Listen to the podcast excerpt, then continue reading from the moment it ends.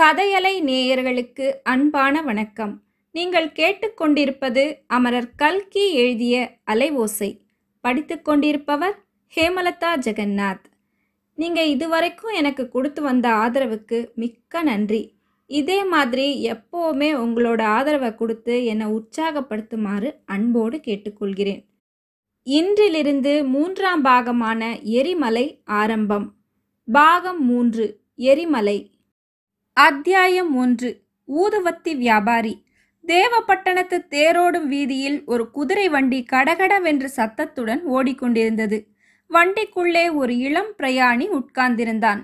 அவன் தலையிலே பலவர்ண கோடுகள் போட்ட உருமாலையை தலைப்பாகையாக கட்டி குஞ்சம் தொங்கவிட்டு கொண்டிருந்ததை பார்த்தால் மத்திய இந்தியாவிலிருந்து வரும் வியாபாரியைப் போல் காணப்பட்டது. அவனுக்கு பக்கத்தில் இருந்த தகரப்பெட்டியும் துணிமூட்டையும் மேற்கூறிய ஊகத்தை உறுதிப்படுத்தின. அட்வொகேட் ஆத்மநாத ஐயரின் வீட்டு வாசலில் வந்து வண்டி நின்றது.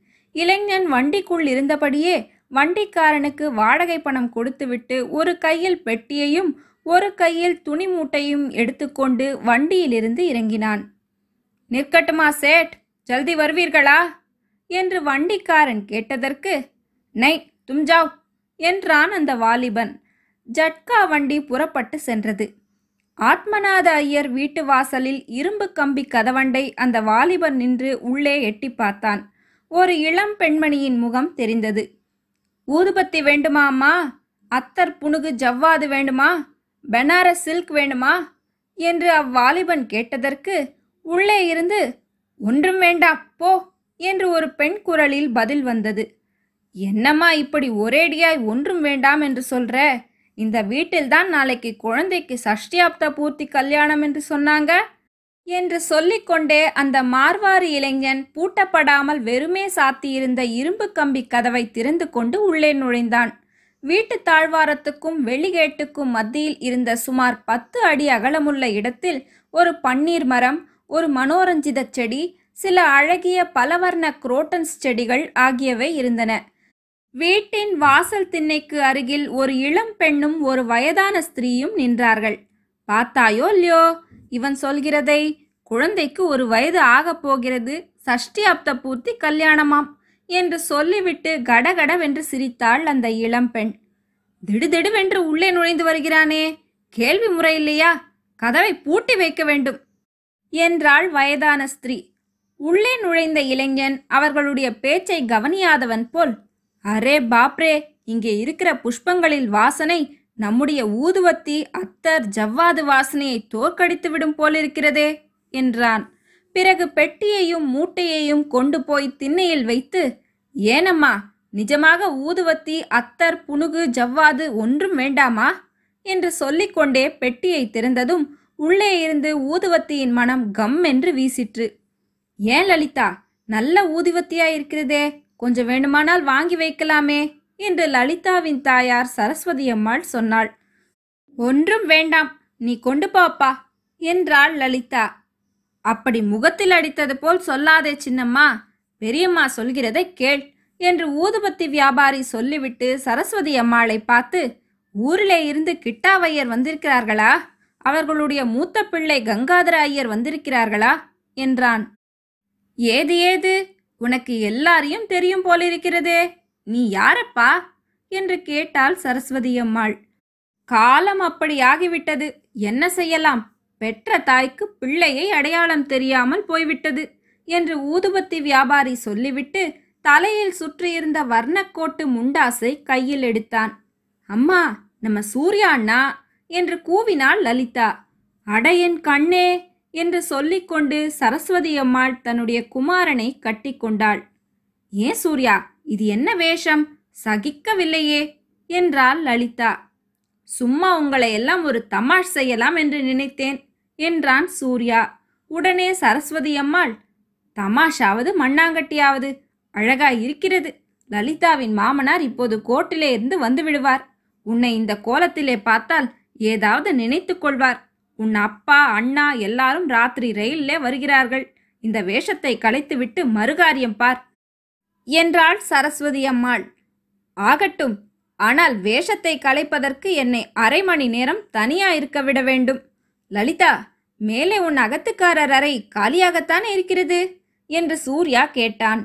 லலிதா பதில் சொல்வதற்குள் சரஸ்வதி அம்மாள் காலியாகத்தான் இருக்கிறது. ஆனால் இந்த பெண் அந்த அறையில் யாரும் போவதற்கு விடுவதில்லை. மாப்பிள்ளையின் படத்தை அங்கே மாட்டியிருக்கிறாள். அந்த படத்துக்கு தினம் பூ தொடுத்து மாலை போடுகிறது இவளுக்கு ஒரு வேலை. சத்தியவானுக்காக சாவித்திரி கூட இப்படி தபஸ் இருந்திருக்க மாட்டாள். ஏண்டாப்பா சூர்யா உனக்கு சமாச்சாரம் தெரியுமோ இல்லையோ? என்றாள். மாப்பிள்ளை ஜெயிலுக்கு போயிருக்கிறதை தானே சொல்கிறாய்? அது எனக்கு தெரியாமல் இருக்குமாம்மா? ஆனால் பத்திரிகையிலே படித்ததும் ஒரே ஆச்சரியமாகத்தான் இருந்தது. நம்ம பட்டாபி இப்படி துணிந்து இறங்குவான் என்று நான் நினைக்கவே இல்லை என்றான் சூர்யா. ஆனால் ஒன்று சூர்யா இவர் மற்றவர்களை எல்லாம் போல கோட்டை கொளுத்தினார் தண்டவாளத்தை பெயர்த்தார் பாலத்தை உடைத்தார் என்றெல்லாம் பெயர் வாங்கிக் கொண்டு ஜெயிலுக்கு போகவில்லை. போன அக்டோபர் இரண்டாம் தேதி காந்தி மகான் ஜெயந்தியில் காந்திஜியை சிறையில் வைத்திருப்பதை கண்டித்து பொதுக்கூட்டத்தில் பேசினார். அதற்காக இவரை பிடித்து போட்டுவிட்டார்கள் என்றாள் லலிதா. இந்த கஷ்டமெல்லாம் என்னத்திற்காக? எப்போது முடியப் போகிறது என்று தெரியவில்லை. எல்லாம் என்னுடைய துரதிர்ஷ்டந்தான் நீயானால் இப்படி அம்மா அப்பாவுக்கு பிள்ளையாக இராமல் போய்விட்டாய். ஊர் ஊராய் அலைந்து கொண்டிருக்கிறாய். லலிதாவை எவ்வளவோ நல்ல இடம் என்று பார்த்து கொடுத்தேன். அவளுடைய தலையெழுத்து இப்படி இருக்கிறது என்று சரஸ்வதி அம்மாள் வருத்தப்பட்டு கொண்டு சொன்னாள். நம்ம ராமாயணத்தை அப்புறம் வைத்து கொள்ளலாமே அம்மா. முதலில் சூர்யா அவன் காரியத்தை பார்க்கட்டும் எல்லாரும் வருவதற்குள்ளே என்றாள் லலிதா. உன் அகத்துக்காரரின் அறையை இரண்டு நாள் நான் வைத்துக் கொள்ளலாம் அல்லவா லலிதா? பேஷாக வைத்துக் கொள்ளலாம். நீயும் அவரும் எவ்வளவு சிநேகம் என்று எனக்கு தெரியாதா? அடிக்கடி உன்னை பற்றி அவர் பேசிக்கொண்டிருப்பார் அவருடைய அறையிலே உனக்கு இல்லாத பாத்தியதை வேறு யாருக்கு? என்றாள் லலிதா. ரேழி அறையிலிருந்த மச்சுப்படி வழியாக சூர்யா பெட்டி மூட்டைகளை தூக்கிக் கொண்டு மேலே போய் பட்டாபிராமனுடைய அறையில் ஆக்கிரமித்து கொண்டான். அந்த அறை வெகு சுத்தமாக வைக்கப்பட்டிருந்தது. மேஜை அதன் மேலிருந்த மைக்கூடு பேனா புத்தக அலமாரி கோட் ஸ்டாண்ட் எல்லாம் ஒரு தூசி துப்பு இல்லாமல் இருந்தன. சுவர் மூலைகளில் ஒரு ஒட்டடை கிடையாது. ஒரு பக்கச்சுவரில் சரஸ்வதி அம்மாள் சொன்னது போல் பட்டாபிராமன் படம் காணப்பட்டது. இன்னொரு பக்கச் சுவரில் மகாத்மா காந்தி படம் இருந்தது. இரண்டு படங்களும் அப்போதுதான் தொடுத்து போட்ட பூமாலைகளுடன் விளங்கின. மல்லிகை பூவின் மனம் அறையில் கம் என்று நிறைந்திருந்தது. பின்னோடு தன்னை அறையிலே கொண்டு விட வந்த லலிதாவை பார்த்து என்ன லலிதா மகாத்மா காந்தியையும் உன் அகத்துக்காரரையும் ஒன்றாக வைத்து விட்டாய் போலிருக்கிறதே. இனிமேல் உன் புருஷனையும் மகாத்மா பட்டாபிராமன் என்று அழைக்க வேண்டியதுதான் போலிருக்கிறது என்றான் சூர்யா. மகாத்மா காந்தி உலகத்திலேயே பெரியவர். ஆகையால் அவரை பூஜிக்கிறேன். உன்னுடைய சிநேகிதர் எனக்கு தெய்வம். ஆகையால் அவரையும் பூஜை செய்கிறேன் என்றாள் லலிதா. உன்னுடைய பக்தியை ரொம்ப பாராட்டுகிறேன் லலிதா. உன்னுடைய மாமியார் கூட காலமாகி விட்டாளாமே. அவர் கண்ணை மூடி இப்போது இரண்டு வருஷம் ஆகிறது. போன வருஷத்தில் உயிரோடிருந்து பிள்ளை ஜெயிலுக்கு போனதை பார்த்திருந்தால் நெஞ்சு உடைந்து போயிருப்பார். என்னுடைய நெஞ்சு கல் நெஞ்சு. அதனால் உயிரோடு இருக்கிறேன்.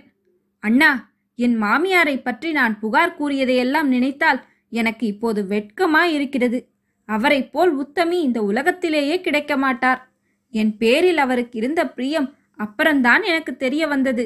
என்னை குற்றம் கூறியதெல்லாம் என்னுடைய நன்மைக்காகவே என்று தெரிந்து கொண்டேன்.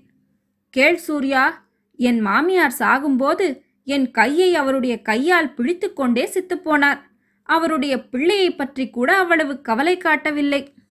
உலகமே அப்படித்தான் இருக்கிறது லலிதா. நாம் ரொம்ப நல்லவர்கள் என்று எண்ணிக்கொண்டிருப்பவர் பொல்லாதவர்களாகி விடுகிறார்கள். பொல்லாதவர்கள் நல்லவர்களாகி விடுகிறார்கள்.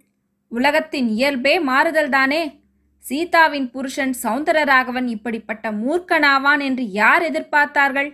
உன்னுடைய அதிர்ஷ்டக்கட்டையை பற்றி அம்மா சொன்னாளே. பட்டாபிக்கு கொடுக்காமல் சௌந்தரராகவனுக்கு உன்னை கல்யாணம் செய்து கொடுத்திருந்தால் அப்போது தெரிந்திருக்கும். ஐயோ சீதா படுகிற கஷ்டத்தை நினைத்தால் எனக்கு இதயம் வெடித்துவிடும் போலிருக்கிறது. ஹாமண்ணா அதை பற்றி நீ எனக்கு விவரமாக சொல்ல வேண்டும்.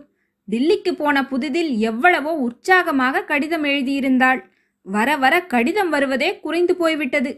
கடைசியாக அவள் எழுதிய கடிதங்கள் ஒரே துக்கமயமாய் இருக்கின்றன குழந்தையை கூட மாமியாருடன் மத்ராசுக்கு அனுப்பிவிட்டாளாமே? எதற்காக? விவரமாக பிற்பாடு சொல்லுகிறேன். மொத்தத்தில் சீதாவின் வாழ்க்கை நரக வாழ்க்கையாகிவிட்டது. உன்னுடைய நிலைமை எவ்வளவோ தேவலை. உன் மாமனார் எப்படி இருக்கிறார்? என் மாமனார் என் பேரில் காற்றும் படக்கூடாது என்கிறார். வீட்டுக்கு நான் தான் எஜமானி. இரும்பு பெட்டி சாவி என்னிடம்தான் இருக்கிறது.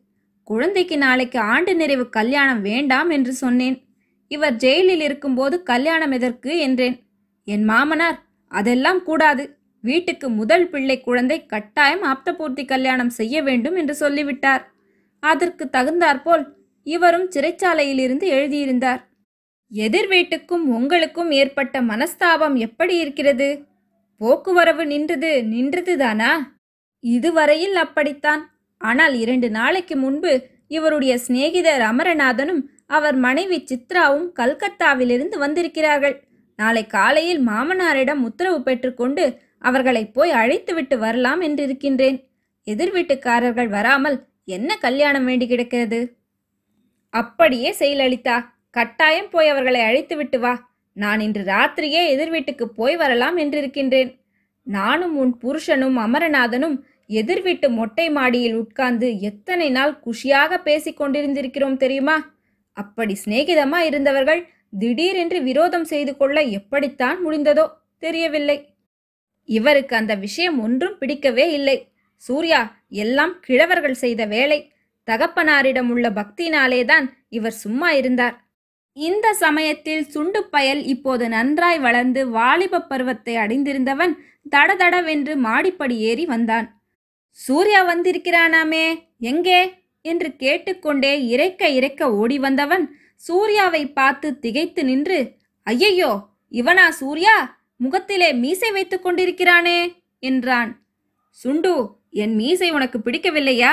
அப்படியானால் அதை எடுத்தெறிந்துவிட்டு மறுகாரியம் பார்க்கிறேன் என்று சொல்லிவிட்டு சூர்யா முகஷவரம் செய்து கொள்ள ஆரம்பித்தான். வடநாட்டு உடையை களைத்தெறிந்துவிட்டு வேஷ்டி ஜிப்பா அணிந்ததும் பழைய சூர்யாவாக காட்சியளித்தான். ஒன்றாம் அத்தியாயம் முடிவுற்றது. நன்றி.